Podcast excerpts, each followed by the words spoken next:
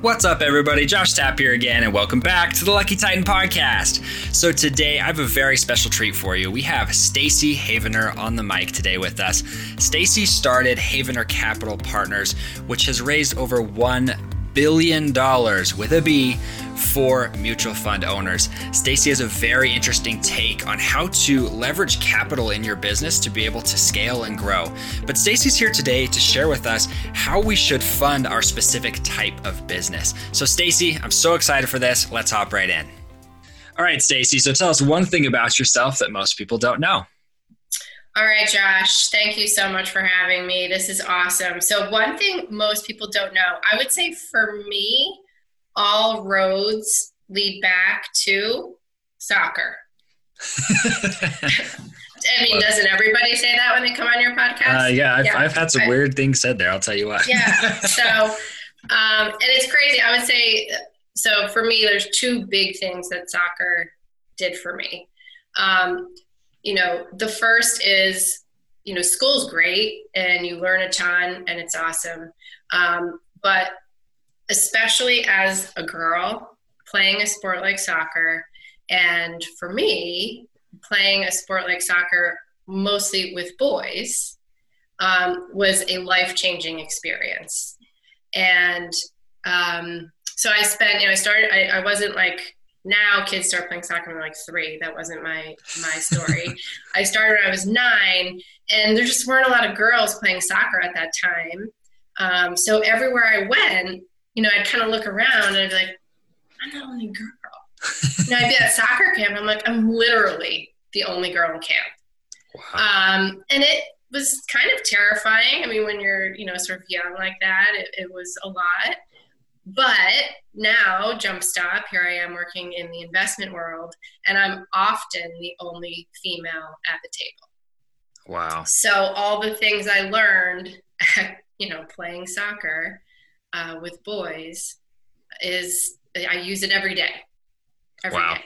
You know how to so throw elbows in business. That's right. You got to throw bows. Uh, so that's one thing. But then soccer came back around a second time, which is uh, so when I entered high school, I switched high schools midway, moved to Connecticut, and um, my soccer coach, awesome, awesome soccer coach. I, I, don't know. I think when you're playing sports in high school, you think that your coach, that's like what they are. Like they don't have any other job. Like I'm not, I didn't realize that this person had another job. I thought he was just my soccer coach. It turns out that he was an investment manager. He ran a billion dollar small cap equity portfolio wow. um, during the day, and then the afternoons would come coach soccer. And we stayed in touch. I, I paid my way through school, so I went to a local state school in Connecticut, and we stayed in very close contact. And when I was getting ready to graduate, I shared with him that I wanted to go to grad school and I was going to have to pay my way through that. And he said, Oh, well, why don't you take a couple years and come work for me and you can save money and then you can go back to grad school. And I said, Well, that sounds awesome, except I know nothing about investing or finance. Like, I'm a literature major, I write poems. Like, are you sure? And he said, I'll teach you. And so I said, Okay, let's do this. And I never left. Um, I fell in love with it. I had no clue what I was doing. And I think that actually was an advantage for me because I came in there like, I tell stories um, I like numbers, but I think I can make something happen with the, those two things together, and it could be really powerful. And as it turns out, it was. So yeah. So for me, the thing most people don't know is that soccer, all all roads for Stacy lead right back to the soccer field. That's so awesome. Well, and I was going to ask you, you know, how your story progressed, but that is so cool to know that it started clear from when you were nine. He, he was your coach when you were nine. No, so I had a different coach. I lived in a different state when I was oh, nine. Gosh. So that particular um, experience happened in Connecticut when I was in high school. But you know, it's it's so true, right? Like you don't, you know, hindsight is twenty twenty. When I was playing soccer when I was nine and I was only around boys, I, I just, I mean, you don't think like this is gonna, you know, shape me as a human. You're right. just like, I just don't. I want to like kick some butt on this field, and those guys, you know, those boys are bigger and tougher than me, so I'm going to figure it out. And of course, only with hindsight do you realize the lessons that that you learn through something like that. Right. Well, and and so cool to see that that, like you said, really all roads point back there because you were able to leverage that into a position later.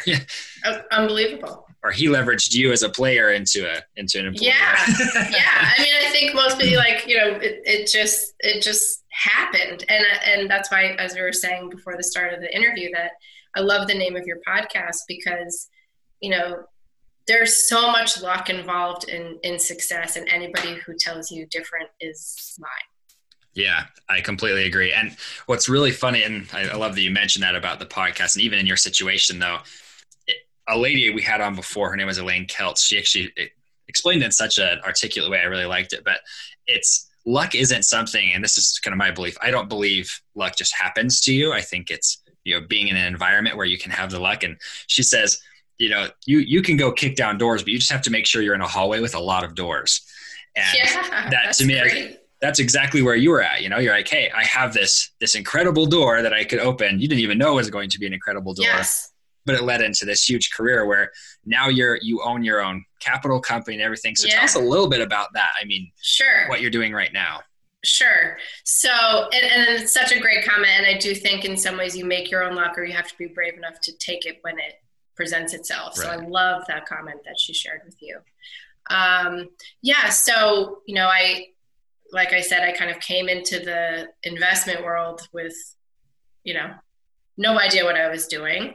And and I do think it was an advantage because I sort of made it up as I went along and it ended up being such a huge differentiator for me. So when I went to work for my high school soccer coach, he had this he had this billion dollar asset management firm and he wanted to launch a new fund and so he was starting from scratch. He's like, I want to do this mutual fund. I have no idea. He just kept giving me projects to research to actually build out this business. And uh, so we launched it. I think he seeded it with a million dollars. And in a couple years, we had 500 million. Wow. Um, which is a great raise. Um, so for context, like a good raise for a brand new fund, if you did 25 million in a year, that's really good.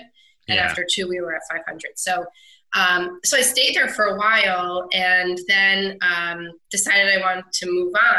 I, I, I, found another mentor, not related to soccer, um, who, who had a business that was basically just that, what I described. His business was what would happen if you, um, if you sort of set up a firm that found really cool funds that were small and you helped them grow and you did it not just for one company captive for one company but you did it for a bunch of different clients who were specialists in different areas. And that to me sounded so much fun. It was a it was I, my first job was a husband and wife team. My second job was a husband and wife team. I was the first employee there. We built it up to i think 10 people and we raised billions of dollars for clients. Um, he retired. My mentor retired and I started my own firm. Um, that was in 2007. And the firm I have now, which is Havener Capital, we started in 2010. So we're coming up on a 10 year anniversary. And it's awesome. There's 16 of us. Um, you know, we were chatting earlier. I sort of consider ourselves a sales and marketing agency that represents fund companies and and we're sort of specialists in a really nichey part of the investment market. Um, and now that's like the new thing right? Nichey is is cool. Yeah. Um, it wasn't cool when we were doing it and and i'm grateful that it became cool it's like it's like oh now, now it's cool. Okay great. Uh, but it, has been awesome. Um, you know we've raised billions of dollars as well for our clients and um, and there's nothing like and the number is so big so let's like who cares about the number? Uh, but there's nothing like the first dollar right? And in this business it's the first million dollars but who cares? Whatever your business is those first clients that you get the high fives and the hugs and the hard work that go into that that experience of starting something from scratch was super addictive for me yeah, and I could see that, especially you know, being in a marketing situation. Not not that it's yeah. you know, you're saying you're talking millions, but I think for any business owner, it's that first dollar, especially when you're uh, working with clients, saying, "We did that." Yeah. and yes, and you're like somebody somebody who's not me thinks that this is cool too. Yeah. Right? Like I have at least one person in my tribe with me. Like I thought this was a cool idea and now someone else does. Like, are you kidding? This is like the best day ever. yeah. That's so awesome. Well, and I have a lot of questions for you. Unfortunately, we don't yeah. have like the whole the whole day to talk about this, but you know, one of the big things that I think most of us want to know is a company like yours, you came in into the financial services industry, which we all know that's a pretty cutthroat industry. I mean, yes. investment in general. How are you able to build up such a large portfolio of investors to where you could actually get them to give you billions of dollars to put into these companies? I love that question. Uh, no one's ever asked me that before. Everyone always wants to focus on how'd you help the fund companies. Um, but to your point, you can't help them unless you have the investors. And you know, um, I love Seth Godin. Love yeah. Seth Godin. And so his there's an old old podcast. I think it's called the Startup School. Yeah. I'm obsessed with that. Um, and the whole concept he has about tribe and a thousand true fans like I, I should have like that on my t-shirt because that's basically it. So and it takes a while for that to like click but you know as we would have a client a fund that we were representing and an investor would sort of vibe with that client then you know we'd have another fund and i'd call that investor back and say like what do you think about this one? And very often they'd be like i like that too and so I started to realize that there was something bigger going on. It it wasn't just like, oh, you know, it wasn't luck, right? It wasn't just lucky. There was some pattern happening. And for us, what we realized is our tribe, our thousand true fans, were early adopters. Because again, we had these new funds that were being launched um, by these storied asset managers, these very talented asset managers. And the, the investors we had loved that story. They were like, oh my God, so you're saying like this has been going for a really long time and now they've got this new vehicle? Awesome, like I love this. And so one by one, as we found more early adopters, what we realized was we just need to now find more funds that match that. Yeah we don't necessarily need to find more tribe members though if there are more that's great right. but we we that whole concept of your of your true fans that's everything and yeah. and a thousand's a pretty big number you probably don't need that many to be really successful um, i mean for us again i know there's a lot of zeros here but if if if a hundred true fans consistently gave $1 million allocation to a fund we'd represent, we'd break $100 million. Right. so, you know, I think people get caught up in when they're thinking about their target market that they're like, it's it's got to be huge. And then if I can convert some small percentage of that, I'll have a really viable business. And I would say maybe flip that on its head. Maybe it should be small, yeah. And if you really understand who they are, you just keep bringing more and more cool stuff to them. That's magic. Yeah. That's a business that's, that's true business for a long time. yeah. Well, I have to highlight what you're saying there because what you just described is the perfect way to do business because we, we teach this all the time. If you're building out an audience, that should be your primary thing, not building a business. It shouldn't be, oh, yes. I'm building a product, I'm building a service you create an audience of people and then what you're doing is you're matching them with what they want and then you yes. get paid in the middle of it. And yes. that's exactly what you know like what we talk about all the time with business. If you can create an audience like you're saying even less than a thousand people yes. I mean if they're all paying you a thousand dollars you just made a hundred thousand dollars you know if, if you had a hundred people. Exactly. I love that. And i do i think i think especially you know when you're two things. Like when you're building a business just starting out you're like oh my god i have to like i, I need you know like in our side it's like anybody with money is my target audience. What are you right. talking about? And that's not true right? Right. Um and and then when you're trying to scale you kind of do it to yourself again because you're like oh i'm scaling. I'm scaling now. Let me think about that scale. Yep. Need more people. Need more people. That's what i need. And what happens if you stopped that rat race right? And you just said, I don't need more investors or more tribe members, whatever it is. What I need is more things to sell to the people who already love what I do and what I stand for. And if I can just do more for them, how amazing would that be? Right. can you solve their next problem? Yeah. What else are they talking to you about? Exactly. Can you help them with that other thing? Jeez, that yeah. yeah. that's incredible. Well, what's so crazy to me, and this is what you're blowing my mind right now, is that you were able to do this in such. I mean, like you said, it's a very niche market, but there's just if if you understand the whole VC world, you know, an investment world, there's usually massive companies that do this, and they have yes. teams they send out to this. But you've essentially created a third party company to broker these deals, and you created a tribe of. I, my guess is you know 100 millionaires yeah uh, investors who are wanting to drop a million here or there just to to try out an investment. That's just great. Yeah, it, it is. It's it's and you know I think it's it's a great comment, and it again it sort of gets skewed when you talk those numbers, and I and right. it doesn't. The numbers are sort of irrelevant because. Um, it's just about finding your tribe. And the thing is, I know like people can't see us, but like this is me. I have on a leather jacket and a black hoodie underneath it um, you know, that's not what you typically would find in the investment world. Plus, I'm a chick, so you don't find a lot of them either. And, you know, for a long time, I tried to blend in. And I was still successful. You know, I still I worked really hard, and it still it still worked. Um, but the really breakout success and the real true fan kind of development happened when I stopped trying to look like everybody else, and not just look, but like sound, talk, be what I thought everybody expected me to be and started being myself. And and that is also universally universally applicable. That's, you know, if you're trying to blend in, how are your fans going to find you? Right. That is that's beautiful.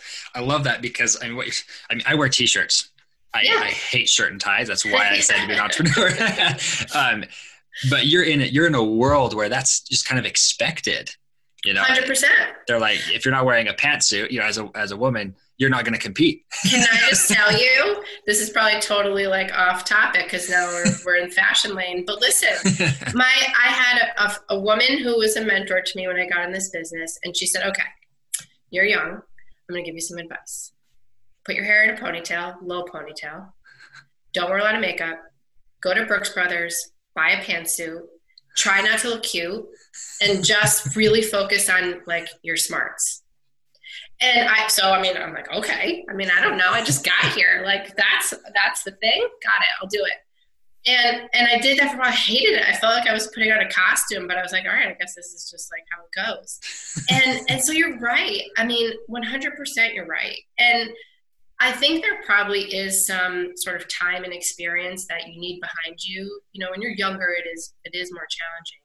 But but by and large, the idea of being yourself and and being authentic and not being afraid, you know, to say something that you, the guy next to you didn't just say the same thing, right? And that's what happens. It just becomes a sea of sameness, and everybody looks like everybody else. No one's cool. No one's different and so it's just it, like that sucks. That's so boring.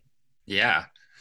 Well and, and, i think it's so cool that you've been able to differentiate yourself that way. And i think that stems from your um, you know your creativity and being able to say hey we're a marketing company. Um, yeah. and i think as a marketer you start to see that as if i want my company to stand out i have to stand out as somebody who's not you know i'm just not meshing with the crowd. Exactly because if you're marketing something and it what, what are you actually marketing Right. What story am I going to tell if the story sounds like everybody else's? Yeah, I love and that. And who cares? Right. So if you just keep asking yourself, like, okay, um, I have this service or this product or this thing, and this is my audience, and I want to tell them about it. And I start talking, and they're like yawning because they've heard it a thousand times. Why, why should they care? Right. It's different. Yeah. And the, yeah, I, I definitely agree. yeah. We could we could beat that point to death. I completely agree with you. Just over here sitting like, Amen, Amen. Yeah, I, I agree with right? you. preach, preach, preach it. um, that's so fun. Well, you know, with your your experience, and this is kind of changing the direction of the conversation a little bit, but most of the people listening, I guarantee you, they're having the same thought because you've raised so much money for other companies. A lot of companies run into this, you know, the financial barrier when they're starting out, or like we talked mm-hmm. about, they mm-hmm. hit that million dollar mark and they're like, should, should I do a round of, of, of fundraising so I can scale? Yeah. How, how would you recommend for, you know, the, the infopreneur, the person who's built an information product or something, how would you yeah. recommend them raising capital? God, a great question. So, I mean, I can tell you, I bootstrapped our business, even though I'm in the investment world. Um, and I think it changes the dynamic so much if you accept outside capital. Um, and I think Seth Godin, I think it's him. He has like a whole um, section of that startup school podcast. That's it's like his old one, uh, where he talks about have your customers finance your business. Yeah. Right. And and I would highly recommend that. Perhaps there are certain businesses where you know there's heavy capital expenditures that are you know very very large that you actually can't do it. And then i guess you gotta you gotta figure that out. But if you give someone you know you gotta just think about the trade right? If you're saying i need capital and someone's willing to give it to you what did you just actually trade away? Right. Because they want something and now you've got to manage to that thing whatever it is they want to have control how much control do they have? They want to get paid back how much and when? Like now you've got this other master that you're sort of dealing with and that can be tough. So I, my recommendation would be have your customers finance your business have your clients finance your business. Again and that goes back to your comment about you know you're not building a product or a service you're you're serving an audience. Um, and so i would do that. Figure out a way um, figure out what the, that audience needs um, figure out how you can help and charge something for it. And and you know if you've read the go giver which is like required reading if you join Havener capital partners um, it's like the first book you get handed when you walk in the door. It's like you want to make more money find a way to serve more people. You want to you want to make more money quickly find a way to serve more people faster. That's awesome. That's the go giver right you said? Yeah the go giver. Great book I've heard this one about five times, and I think that's about time that I pick it up. So I'm gonna have. Oh to. Oh my god! Yes, you have to. you can read it in like two hours, and it will change your life. Awesome. Well, I'm gonna go read that one. I'll go get that today. Okay. Can't wait to hear what you think. yeah, I'll, I'll send you send you a picture. Like I got it. Yes. That's awesome. Well, Stacy, thank you so much for coming and sharing thank all of you. this with our audience. I think people are really going to enjoy this episode because of just the value you bring, your authenticity. So thank you thank so much for that. So thank first off, having me. Yeah. yeah, not a problem. Well, how can people connect with you? How can our audience get in contact? Okay, so I, I knew you were going to ask me this. So let's just say my social media game is whack. I am not a social media like it's not my bailiwick. I, I mean, Josh can attest. I walk around with like a stack of papers from my preference podcast. So um, right now, so if you're a fund company, you can connect with us. Our website is havenercapital.com, and maybe Josh can put that in the show. Yeah, I, I, will add links to all of this. Okay, awesome. And if you are an entrepreneur and just want to learn more about, you know, taking these successful sales strategies that work on Wall Street and bringing it sort of into quote Main Street into your entrepreneurial world, um, you can connect with me at stacyhavener.com. Awesome. I will add links to that in the show notes. And that's Stacy without an E. Oh, S T A C Y. I made that mistake. StacyHavener.com. Yes, yes. So we will add links to all of those. And before we sign off, though, Stacy, what's your last parting piece of guidance to our audience? Oh God, this, I'm not ready for this. So my last, okay, so my last parting piece of guidance would be what we talked about, probably ad nauseum, and maybe you you are like, God, don't say it again. Um, would be seriously to stop trying to be what you think people want you to be.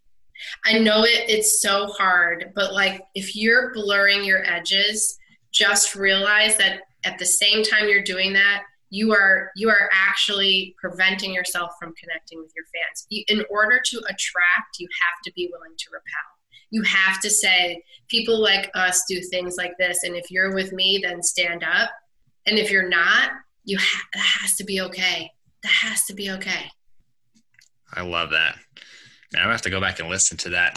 I had like five things I had to write down from there. yes. Yes. Well, Stacy, thank you so much for coming on the show today. And thank we'll you for having you me. Really appreciate it. Thanks, Josh. The number one needle mover in my business is joint venture partnerships. Growing a following can be time consuming and frustrating. For that reason, we created the Tribe of Titans, the world's first joint venture matching platform. Using this free platform, you can find guests for a podcast, YouTube channel, or Facebook group, or you can promote your brand, product, or service in one simple place. You can create your free account at tribe.theluckytitan.com. Once again, that's tribe.theluckytitan.com.